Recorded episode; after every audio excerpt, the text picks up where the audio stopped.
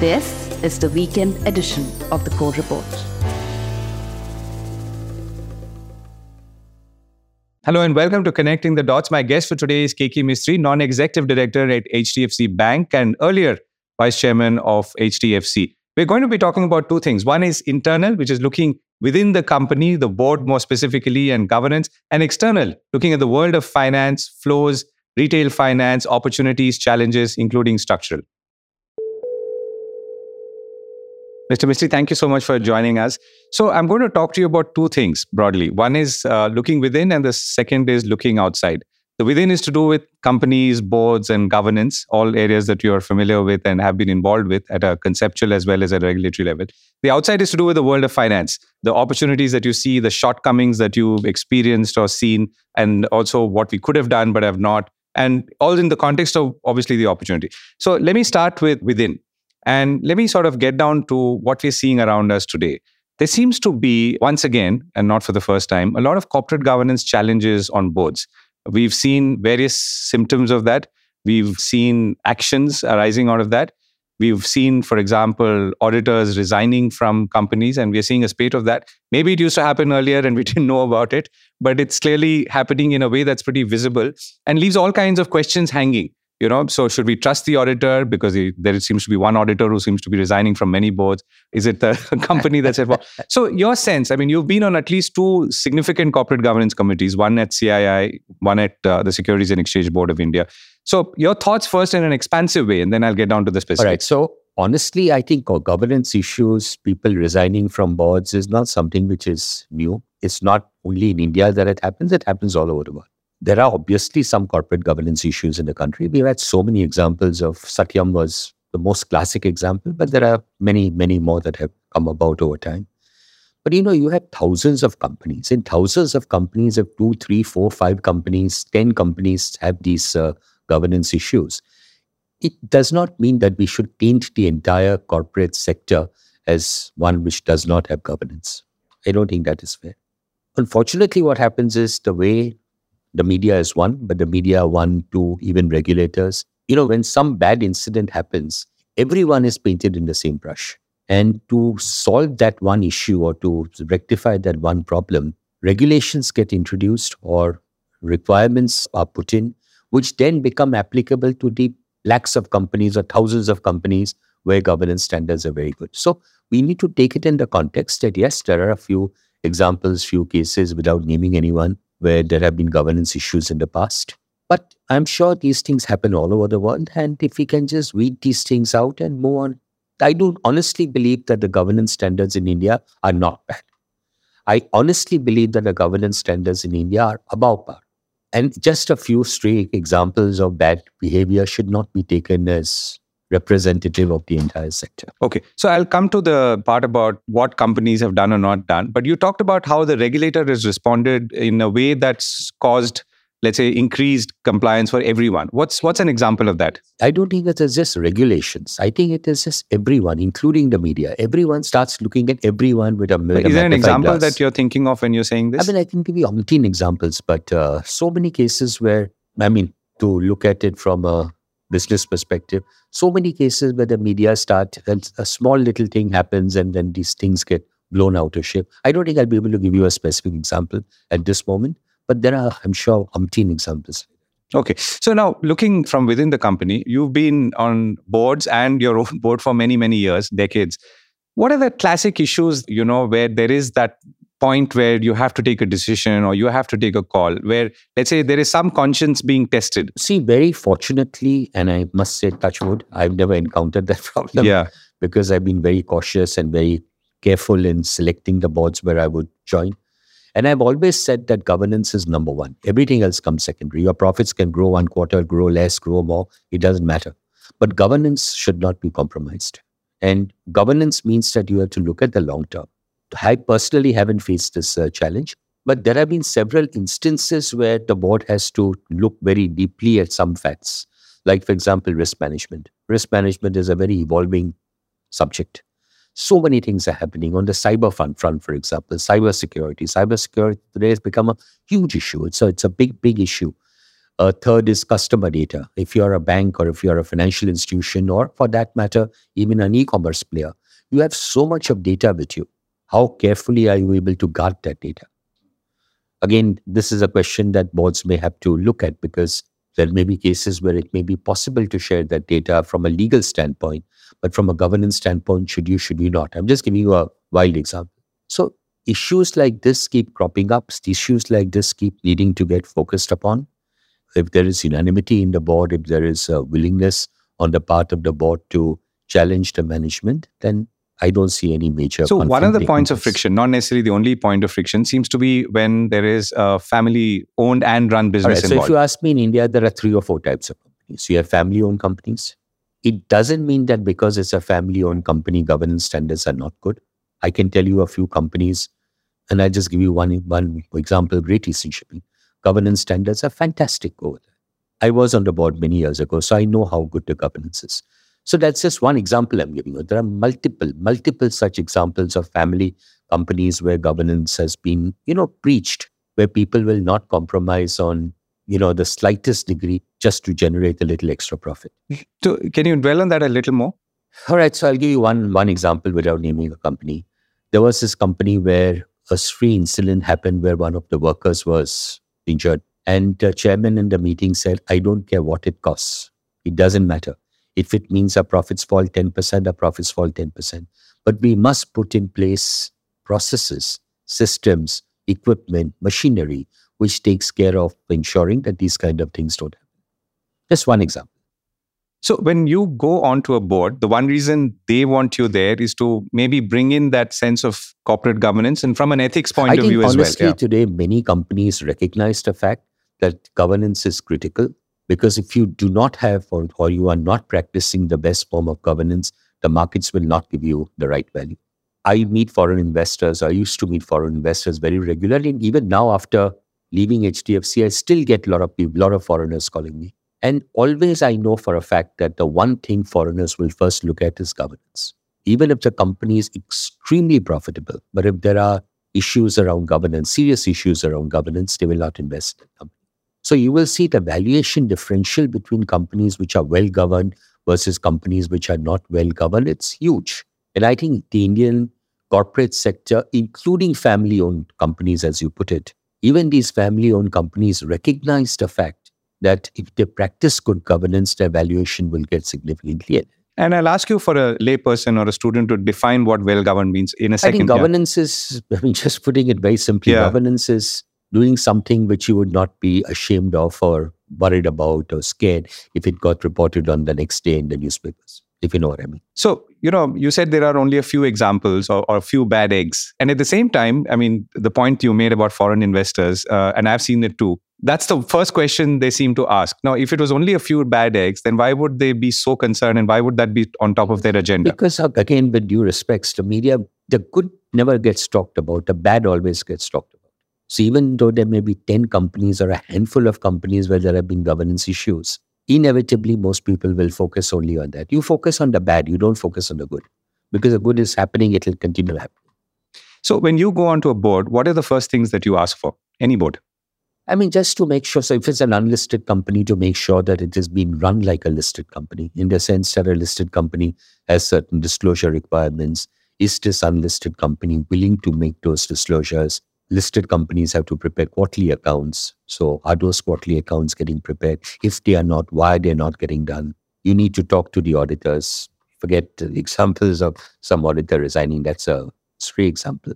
But talk to the auditors, see if they have any concern Talk to rating agencies if the company is being rated. See if they have any concerns. Talk to proxy advisors if it's a listed company. See if they have any concerns and then take. And then you would see how the board is being run. It doesn't mean that you need to have two day board meetings. No, it doesn't mean that. A board meeting can be very efficiently carried out in a matter of whatever, half a day. So long as many of the issues which are contentious or which require some degree of uh, decision making are discussed not necessarily in that boardroom, but even outside the board. So many issues are to do with results, financial results, accounting, financial results sheets. will have to necessarily get approved in the board because there are so many sensitivities concerning listed companies in particular as far as the financials are concerned. So that gets discussed at the board level. But if there are other strategic kind of issues, then those could be discussed not necessarily in that half day board meeting, but through a separate meeting or a pre board meeting. Some companies do have this practice that before the audit meeting, for example, there is a pre audit meeting. So the auditors run through the management of the company, the CFO, the accountant runs through all the intricate details of the accounts for that quarter. So that when the board meeting or the audit meeting actually takes place, the process becomes a lot, lot simpler. Same as the case for board meetings. So let me ask you a flip question. You know, of course, it's been some time that SEBI has been asking for quarterly results, several years actually. Many years, 20 years plus. Yeah. But within that, the nature of disclosure, in terms of, let's say, from a demand side as well as the regulatory pressure, is increasing. Are all Indian companies ready for it? And when I say ready, I mean in a conceptual sense and in a physical See, sense. I'm sure that some of the reporting that companies are required to make, and I'm not necessarily referring to quarterly results, could be six monthly results, could be annual results, could be anything. Some of those requirements can, if you really apply your mind, look at certain processes, see if those processes can be eased up. I'm sure that is something which regulators will and uh, probably would at some point in time look at. Can you give me an example again? So, reporting required. We talked to a company secretary. There is so much of reporting which needs to get done. Now, some of that reporting could get eased out, some of the forms could get simplified. There are many things like that. So you're talking about uh, the Securities and Exchange Board of India, or are you talking about company affairs, or, or, or could be anyone? Could be anyone. And when you say easing out, you're comparing it, I'm assuming, with international standards or US GAAP. Yeah. So what I'm saying is that uh, there could be certain processes which are being, about certain requirements that companies are to fill up, forms to be filled up, uh, registers which can be relooked at to see whether all of these are necessary. Some of this could these could be cut short. Some of these could be made applicable only to the top whatever 300, 400, 500 companies. Things like that. So amongst companies whose boards you've been on or you've seen, I mean, outside of that, what are the classic mistakes that people make in not adhering to these requirements or these demands? I don't think anyone does this consciously. It could happen once in a blue moon where some filing gets delayed by a day or two days or whatever it is for some obscure reason. These things can happen. If there is a penalty, you pay the penalty and move on. It's not that these things are ever done intentionally. Okay, what do people maybe not pay sufficient attention to uh, from a mindset point of view? It's it's not right, about. If the... I'm sitting on the board, I'm not going to check or I'm not going to sit on making sure that the company secretary is filing every single document that is required to file. I mean that is understood. Now, if he misses filing some document or there is a delay in filing that document, then whoever is the regulator in that particular case, it could be SEBI, it could be ministry, it could be RBI, it could be IRDA, it could be whoever would pull up that company, probably levy some fine. And you, for example, have dealt with six regulators. How is that then? I mean, very you know, good. I must say the regulatory system in India is impeccable. I honestly, truly believe that the regulatory system that we follow in India, whether it is SEBI, whether it is RBI, whether it is IRDA, whether it is a pension regulator, is absolutely fantastic. I mean, today, for example, if you look at RBI. And a little bit onerous. Onerous, I suppose. I mean, if 10 things are to be looked at, maybe out of 10, nine and a half are required, half may not be required. Sometimes in these things, you do tend to go a little. But the regulatory process, the regulatory system, the regulatory controls that we have in, the, in India are fabulous, in my opinion. Honestly, fabulous. It doesn't mean that one stray case may not slip through, it can slip through. But 99% of problems will get detected if there is a problem. Right. And I'm going to come to uh, the external part in a moment. But the last question on auditors. Now, uh, auditors are human like everyone else, but sometimes they represent big brands and they have reputations to uphold. What should companies think of when working with auditors? Because auditors can sometimes get very demanding. See, auditors have become, auditors are now these days getting pulled up for small, small things which happen in a company it's not necessary that every single problem that is there in a company will get detected. At the end of the day, auditor out of million transactions is auditing a sample. It could be 10,000, could be 20, whatever it is. So in the sample which is not selected, if some issue does come up, it can come. Auditors have become more conscious now or more worried now compared to what they were in the past because the regulators have started taking action against them. We saw what happened in Satyam, we saw what happened in ILFS, so there have been instances where the auditors have been put to task or pulled up for a variety of reasons, and therefore they're becoming that much more cautious or that much more careful in what they say. So let's say you have a disagreement with your auditor and maybe looks like it's going to spin out of control. What should you do? Should you, for example, fight with the auditor publicly? No, no, I don't think that's the right way to do it. I'm sure there is a way of convincing the auditor to your point of view, or at the end of the day, you accept what they are saying and put a qualifying note saying that we do not agree with this view. In our view, this is the way it should get done. But finally, the accounts have to get signed. So to get the account signed, you have, first you make every possible conceivable effort to convince the auditor. 99 out of 100 times you will be able to do it if you're right. Theoretically, if you're not able to convince them, then my advice to the company is adopt what the, what the auditor is saying rather than getting a qualification in the accounts. And you can put your point of view in public domain saying that whilst this has been done because the auditors wanted it, you personally think this should not be done because of this, this, this, this, this reason. Right. Okay. So let me come to the external part now. So the world of finance, I'm not specifically talking about mortgages or banks, but in general, where are we in the. It's very underpenetrated. I think the financial services sector in India has phenomenal opportunity to grow. You see, the biggest advantage we have in India is that we have a young population. Two thirds of our population is below 35 years of age. And as people grow older and older, their incomes start increasing, obviously. As their incomes earn, their ambitions increase in life. They want to spend more money, they want to buy more things. So, financial service products is the first thing that comes to mind when anyone's moving up the ladder. It can be property, it could be a credit card, it could be a consumer loan, it could be a car loan, it could be traveling abroad and taking a loan to travel abroad, all kinds of things. So, when you say underpenetrated, can you define that? Why, why is it all so right, so I'll give you an example of mortgages. The way you look at penetration in mortgages, and this is the case with any financial service product, you look at the total outstanding loans of that particular category of loans and divide that by the GDP. So you take mortgages, for example.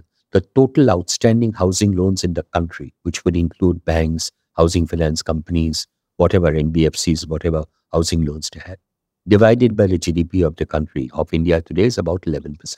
Now you compare that 11% with a China, which may be over 20%. You compare it with the US or the UK, which may be over 50%, which means that our penetration in India is still very low. You know, 30 years ago or 35 years ago, we were at 1%. We have moved up from 1% to 11%. So there's a lot that we've achieved over time. But that 11 can very easily, over the next 10, 15 years, get to 15, 20, 25. And 11 to 20 in rupee terms is a huge, huge sum. And that's similar data you can get for credit cards, similar data you can get for car loans, similar data you can get for personal loans, any kind of financial service product. And is that growth linked to, let's say, per capita GDP come? Because banking, at least the first layer, we have very high penetration. I mean, including Clearly, no, but clearly the per capita income in India is increasing and has been increasing year on year. And for that, you have to give credit to the government for what they've done. They've really eased the process, made sure that the underserved are given facilities, given uh, uh, ability to raise funds, to do some business, to earn some income. What would you say are the structural challenges of growing the financial system and, and within that, let's say, mortgages or I, I don't loans think there is fast? any real structural challenge as such. I honestly think that uh, the growth is there and the growth will happen as the economy keeps growing. And I truly believe that the economic growth in India can be extremely strong. I said this a year ago and I said this two years ago also that I believe that after the pandemic, India will grow faster than almost any country in the world. I've been seeing that happening. China's slowing down, China's having its own challenges. We are growing, we are growing faster and faster. Uh, we have good leaders, we have good economic policies, we have very good regulators. We have a growing population. We have a population where people are aspiring for bigger and better things in life. So the scope to grow is just phenomenal. But you know, when you're looking at growth, you should never look at one quarter or two quarters. These ten numbers tend to be misleading. You look at it from a five year point of view, or look at it from a 10 year point of view, and you can very easily ascribe a certain uh, CAGR growth in the years to come, which would be faster than you would see in most other countries. So let me define my question a little more. So when I say what could be a structural challenge, it could be, for example, let's say ratings of individuals or better understanding of individual capability to repay loans. Look, I, I think if you look at this 20 years ago or 25 years ago, we had no credit bureau. If that's an issue, I'm not saying it is, but I'm saying that Yeah. could be one structural yeah, challenge. no, so CIBIL was the first credit bureau which started in India, and actually HDFC State Bank were the pioneers and we, we put in equity. And then over time, we came down and today we don't hold equity. So today, CRISIL has so much of data available with them. So I don't think knowledge about company of, of, of, an individual's credit score, of an individual's rating is that much of an issue. So what would you say then? I mean, are we talking from a growth point of view? It's not like it's not happening, but if we were to grow faster and move from underpenetrated to let's say somewhat penet- better penetrated. But it, it is happening every year. The growth is faster and faster. Mortgages grew at fifteen percent for the system as a whole. Fifteen percent growth in a base as big as this is not a small growth at all. Again, coming to mortgages specifically because that's that was our business. People in India don't buy a house when they are twenty or twenty-five years old. The average age of a first-time home buyer in India is about thirty-eight or thirty-nine years. And I told you earlier that two thirds of India's population is below 35 years. So in reality, two thirds of our population is not even thought of buying a house. But with every passing year, you're going to have more and more of these people who will reach an age where they will need to buy a house. So I think there will be a structural increase in the demand for housing. And why only housing? Every kind of financial service product as we keep growing, as people start growing because of a young population. And you feel this is a supply side or a demand side problem that you know people who you know young people. I don't people. think there's a supply side issue. I think there is enough availability of liquidity in the system. There is willingness to take risks. I don't think risk averseness is that high in India. I think it's a demand issue, and demand issue is because people are not needing that today. If I'm 25 years old, I'm staying with my parents. Why would I want to buy a house? Are, are you seeing? Uh, I mean, in the last, let's say, again, a couple of decades, and since you mentioned COVID as a turning, what are the changes that you've seen in the way people take loans or at the point at which they take loans? I think the willingness to borrow money today is much better or much greater than was the case, say, 40 years ago. When I started working in HDFC first time, 1981, at that time there was a certain feeling of shame when you went to borrow money. Borrowing money was considered not a sin, sin is a wrong word, but not considered a nice thing to do from an individual standpoint. That has changed over time. No one is worried about taking a loan. No one feels afraid of taking a loan or no one feels that there is anything wrong in taking a loan. So willingness to borrow money is now like any other country in the world. But Indians by nature, particularly compared to the Western countries, are much more conservative in there. So people will not go and borrow to the hilt and start over leveraging themselves and run the risk of losing a house. So people are that way much more cautious in India than they would be in the Western world. And that's why you would see the defaults in India, relatively speaking, on personal loans, individual loans, housing loans, car loans, is a lot lesser than what you would see in some of the other countries. What is it for housing loans currently, you think? Housing loans, I don't, I mean, for the system, nobody knows, but at the HDFC level, for individual housing loans, our gross non performing loans was under 1%. And historically, from the time we started giving loans to individuals, I'm only talking yeah. individuals, I'm not talking of construction loans, but individual loans, from the time we started giving loans till the date of the merger, the total loans we wrote off, we couldn't recover, was 0.04% of what we disbursed cumulatively. Not in one year, not in five years, cumulatively. And you say you wrote off, but but uh, this was despite, let's say, seizing the property and uh, I mean, liquidating. If, if you have a husband, wife, who've taken a loan, both die in an accident, a small child is left behind, what do you do? I mean, these kind of instances will be there. And this is something that's happened? Of course, these things happen. In day to day life, these things do happen once. So, and you're saying That's that. what I hope it never happens. Yeah, anyone, but, but, but you're saying in these cases, you let the. You would, you would. Let it go. Yeah. I mean, you can't have zero uh, loan losses in any any lending institution. No, but you're saying that you've taken a compassionate approach in a case. You have to. You sometimes you take a compassionate approach. It depends on a case to case basis. I don't think you can generalize. Okay, but but this is something that you've done as HDFC in the past. So let me come to something very current. Where are we in the liquidity sense? I mean, the Reserve Bank has sucked out a lot of liquidity. There's obviously a feeling that there's going to be an asset bubble as reflected by that action. How are you seeing things in the next three to six months? Liquidity, I mean, first of all, liquidity was really put into the system in a big way during the COVID time. And I really honestly believe that we handled the COVID situation better than almost any country in the world. Whether it was a government which did not go overboard in terms of giving out grants and always kept the fiscal position in mind, or it was RBI which did not just keep printing money and flushing the system with liquidity, but they did targeted lending to make sure that no sector in the economy or no company in the system gets affected or is hurt in a significant manner. So all kudos, fabulous job. done by government and by RBI. At that time, the quantum of liquidity in the system had to be increased. Slowly over time, that liquidity is getting sucked out. I don't think liquidity in today's context is a serious problem or is a big worry. It's just that the excess liquidity was still, some of that liquidity has been pulled back. And how is, if you cast your eyes now uh, across the Atlantic, for example, I mean, we are seeing yields go up in the United States, which has caused all kinds of other problems. How are you seeing things in terms of flows globally and uh, into or out of India? I think globally, flows are still coming into India, both in the equity market and to, and to a great extent also in the debt market. Flows are coming into India because India is a very attractive destination for foreigners. Today, when you talk to foreigners and you ask them which is the country you would like to invest in the most, and if they were to give you an impartial answer, nine out of 10 people will tell you India. Because India is a very attractive destination for foreign investment.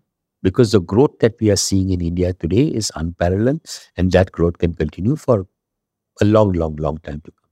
And no other country in the world has the potential to grow that fast. So, foreign money will keep coming in. People will start worrying about valuation. Someone will say value is high, this is too high, P ratios are too high, too stretched. That is, that is a matter of judgment. But fundamentally, money will keep coming in.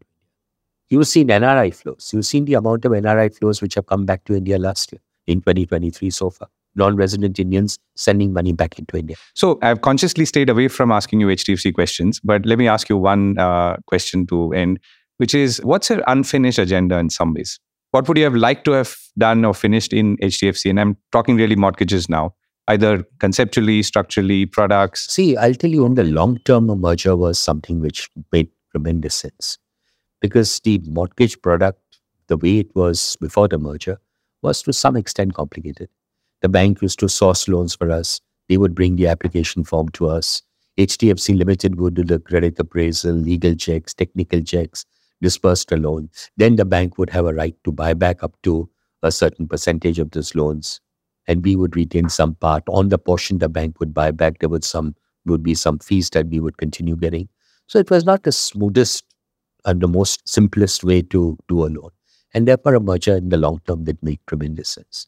It's just that five years ago or seven years ago, the regulatory framework of a merger would have resulted in a situation where the combined profits of HDFC, HDFC Bank would have got impacted because of the huge amount of CRR, SLR, priority sector lending requirement that, that was there.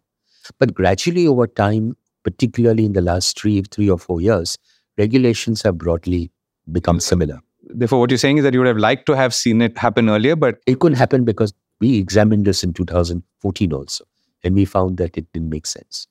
This time, when we examined it, it did make sense for many, many reasons. One is the SLR CRR requirement over 10 years has come down a lot. Secondly, we now, we as an HDFC Limited, carry the liquidity which is required in a banking format. LCR has been imposed, had been, uh, you know, we were required to comply with LCR requirement. So the additional regulatory cost of a merger was to that extent significantly lower than what it would have been five or 10 years. So I don't think there's any unfinished agenda.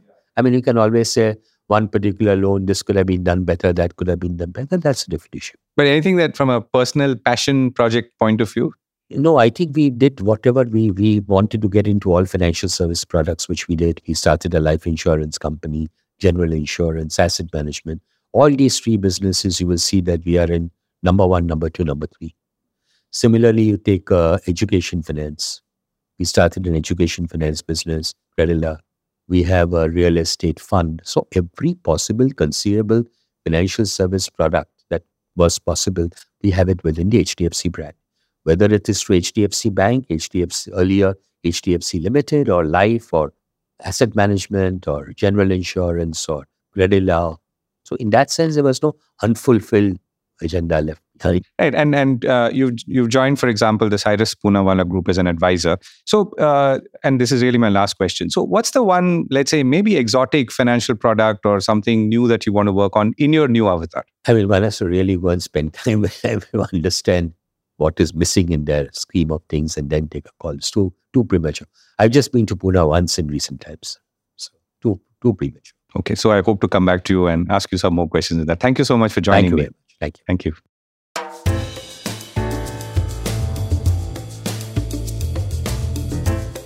This was the core report with me, Govindraj Ethiraj. Do stay connected with more of our coverage at the core. You can check out our website or sign up to our newsletter at www.thecore.in.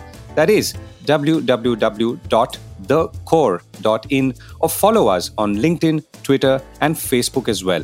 Now, we would love your feedback on how we can make business more interesting and relevant to you, including our reporting on India's vibrant manufacturing sector. Write to us at feedback at thecore.in. Thank you for listening.